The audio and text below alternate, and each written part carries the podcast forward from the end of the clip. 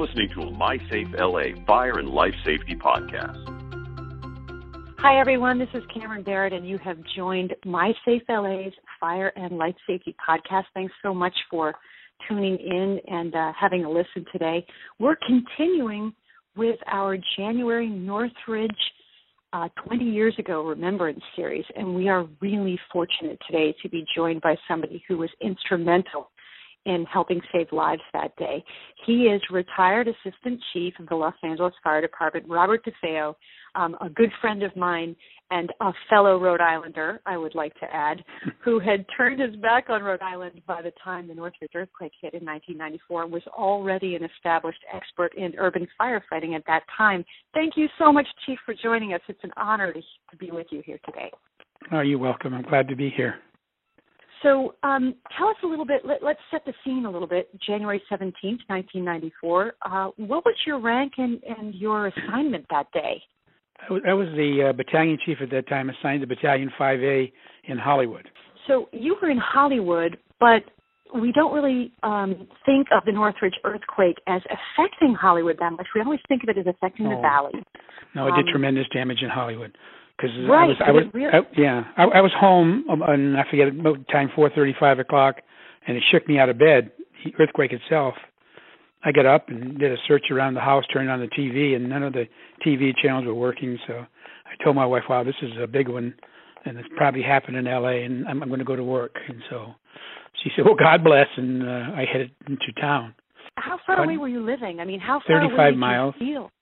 Wow. 35 and miles. it was that violent that it woke Oh, absolutely, yeah. And I checked the house to make sure the gas lines and the water lines were intact because uh, that would that's the first thing that probably goes on them. And, and the house hadn't, uh, well, although it had hit and the water was sloshing in the pool, there was no structural damage that I could see to the house. So I started up, and I was I was actually going to work that day anyway because there was an A shift coming on that day. What time did you leave the house? When, as you drove in? Yeah, I probably left at four forty-five, five o'clock. I'm not really familiar with the like in, in deal, but it was real early. I just it was right after the right after the the earthquake happened, so I started in, knowing that it was going to be a big one. I've been to a couple of them before, the Loma Prieta, not the Loma Prieta, but the uh, Whittier, and uh, there's a mm-hmm. whole bunch of them that we'd happened before. So yeah, nothing of this consequence, though. Nothing of this consequence. Right. So when you were driving in, did you get any kind of forewarning? I mean, could you hear any kind of reporting on the radio on your way? Well, the radio was going on, but they didn't know either. You know, they were just kind of getting. It happened so quickly. They were just kind of getting in the information mode itself. But just on the tone of the radio reports, you knew it was going to be pretty bad, and that it was centered in the valley. Mm-hmm. So when did you uh, you ended up being in charge of probably the most iconic destructive yeah um yeah area uh, that day, which was the Northridge Meadows apartment complex. Yeah. We've all seen those pictures. You ended up being incident commander there. Is that right? Yes, I did, and uh, I'll tell you how I got to that. Yeah, I, how did you get there? I, I came up the five freeway. I get off at Sunset to go to Battalion Five, which is stationed with Fire Station 27. And on Sunset Boulevard, you could see a lot of debris in the streets. And I think, well, maybe it happened in Hollywood. And so when I got to battalion, when I got to Fire Station 27, the B shift commander uh, was following earthquake procedures and got in front of the station and had set up a command post to administer his battalion, Battalion 5. So when I pulled in, I said, Dennis, what? He says, I've got this here.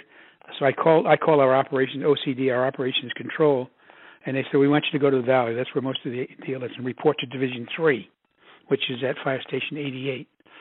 So um, my driver by that time had come in also, Billy Thost. So we got the battalion reserve sedan loaded with what equipment we needed, including our turnouts, because we didn't know what to expect, and went out to Division Three. When we got to Division Three, it was very turmoil. A lot of a lot of stuff just flowing around because of the consequences and all the information coming in, and they were just establishing a, a really a, a good command post. So the chief at that time um, sent me to uh, he sent me to the address on Reseda Boulevard, telling me it was a uh, uh, an apartment house that had collapsed. And so I was, I was uh, Young, Assistant Chief Young, sent me out there. It collapsed. I reported out there to Battalion 15, a guy named Schnitker, who was in charge of that area at that time. And he said, "You better go over there, so tell me what's happening." So I went over to the uh, address. I forget what it was, 35 something on Reseda Boulevard. And as I pulled up, the sun's just coming up, and I'm, I'm looking over there, and a lot of a lot of action going, a lot of people moving around and everything. But I, I look at the building, and it looked solid and solid to me. And uh, what the original captain on the job, one of the original responders, uh, Steve Bascom, was there, and I said, Steve, what's the problem here? This doesn't look that bad. He says, Oh, Chief, it's a it's a three story building, and I'm only looking at two stories now. Oh so, my. so wow. right away, my uh, my level of my adrenaline started to pump, and I said, "Okay, we've got to set up a command post. We've got to start getting resources in because I knew there was people that were going to be trapped in the building itself." So I I appointed Steve as my operations chief at that time, and so even even though Steve Steve was a captain too, but a very very competent, outstanding captain, and so he started. So I said, "Okay, let's start a strategy. First of all." What is the damage to the building? How many people are trapped? Where are they? How can we find them? There's a whole series of things that enter my mind. Who are they? Where are they? What are they doing? The initial companies on scene, I didn't know what they were doing at that time. I think Fire Station 70 was in the uh, act of ex- extracting a man from one side of the building itself who was trapped in his room. And so then we got to uh okay, I started settling down. I requested additional resources right away. I knew this was going to be huge uh, sorry, no resources available. And I'm going, whoa, wait a minute. You know, I mean, they would. I mean, the, depart- the department was overwhelmed. There's no question about it. Chief, that's a, sorry to interrupt, but that's a really important point that you just brought up that I think a lot of people forget about is the, the Los Angeles Fire Department, like many large urban fire departments, know that they are in something called a degraded mode when a really big disaster hits. Can you just explain that quickly? Well, uh, you know, uh, on a degraded mode, instead of if they had an alarm, instead of sending a, a full first alarm, which would be two trucks and three engines, they'd probably just send a task force a truck and two engines. So, I mean, and so, and then from there, right? from there, it would build. You know, ah. depending on what the person found, and that's what they did with me when they sent me out there. I mean, they really truly were in a degraded mode, trying to scrambling, trying to find out exactly what had happened, where the where the uh, points were that were going to cause the most problem. And I think at that time they also had a rescue going on over at the Sherman uh, Wood, uh, Sherman Woods Mall. There was somebody trapped in under the concrete parking structure, which had eaten up a lot of resources for that. So we were kind of stuck because uh, they're on one side of the valley, we we're on the other side of the valley.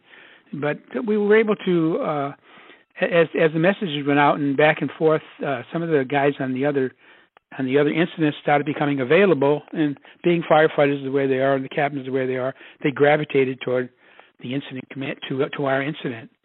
Well the uh in the meantime while i was there with steve i set up an incident command system which is the basis of everything we did on the fire department at that time.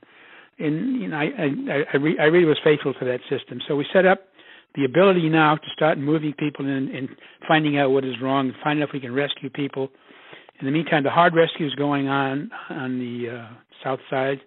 We've got another rescue going on on the second or third floor of a guy trapped behind a refrigerator. And now the company started to come in, so I divided this.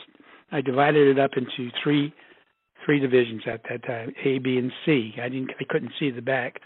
So then we, as the companies come in, and I assign them uh, three three person uh, three person investigation teams.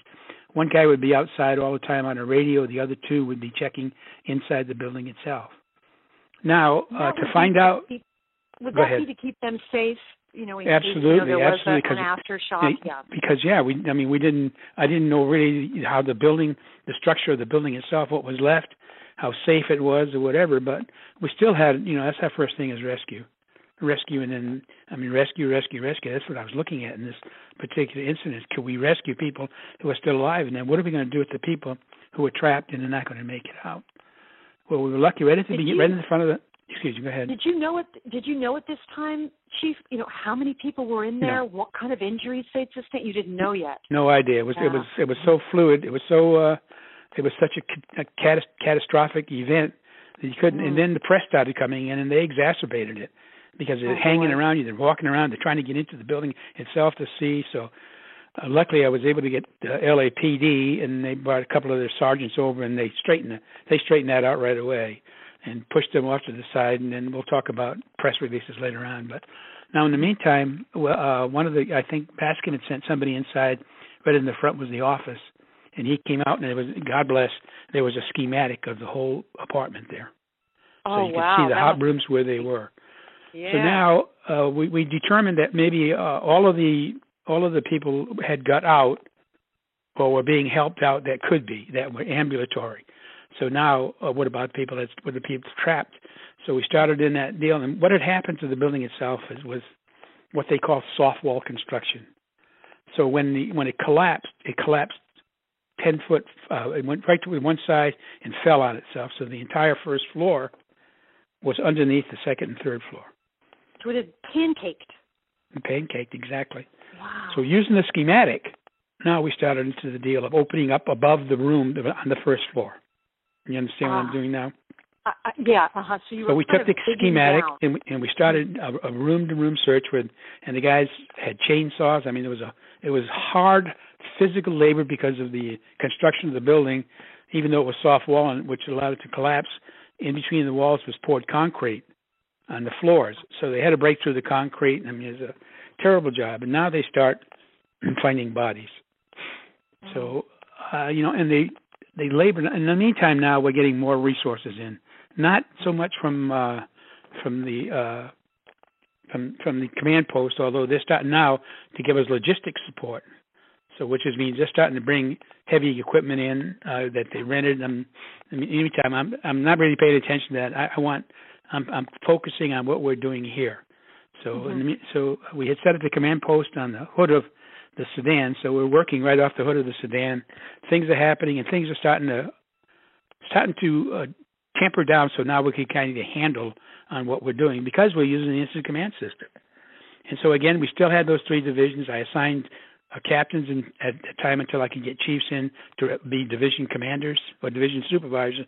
I'm sorry, I'm sorry, division supervisors. Make sure everything was happening within their divisions and that there was that uh, attempted rescue or as it turned out, body recovery uh, operation that we started.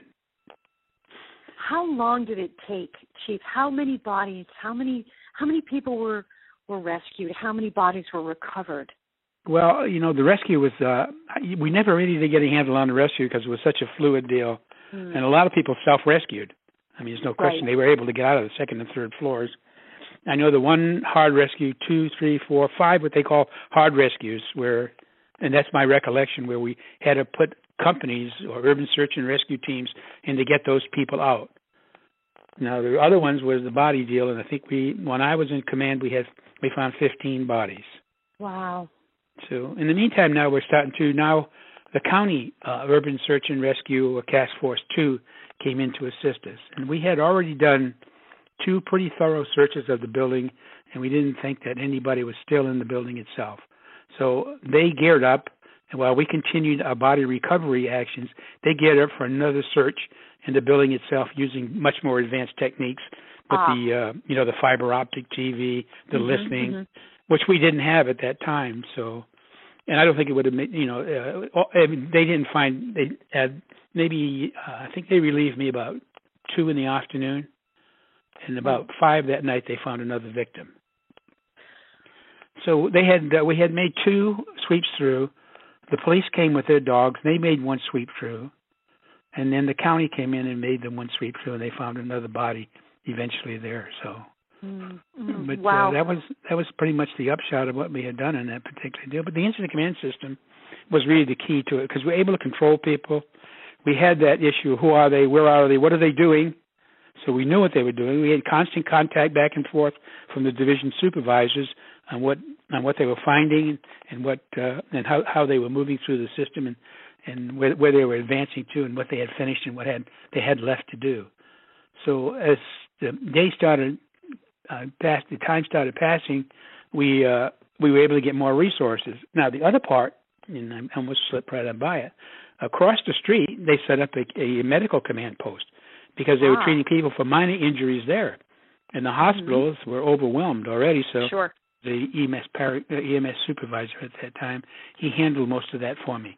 And if I remember, Doctor uh, used to be the physician for the department. I forget his name now, but he went over there, and so they did a lot of work over there, setting up and uh, you know tre- treating the minor injuries from the incident itself, because a lot of people were scraped, cuts, you know, Right. bruises right. and, and everything. So yeah. so, so Yeah. it, it really, in the end, even though it, it was so chaotic at the beginning, by using the by using the incident command system, getting all the divisions covered, getting the medical deal up, getting the police in, and having them uh, take care of the security for us, and we were able to we were able to handle it. Yeah, ICS really does bring um, it, it really does bring a sense of order to. Yeah, you know that's what I always said when I taught ICS: order to chaos.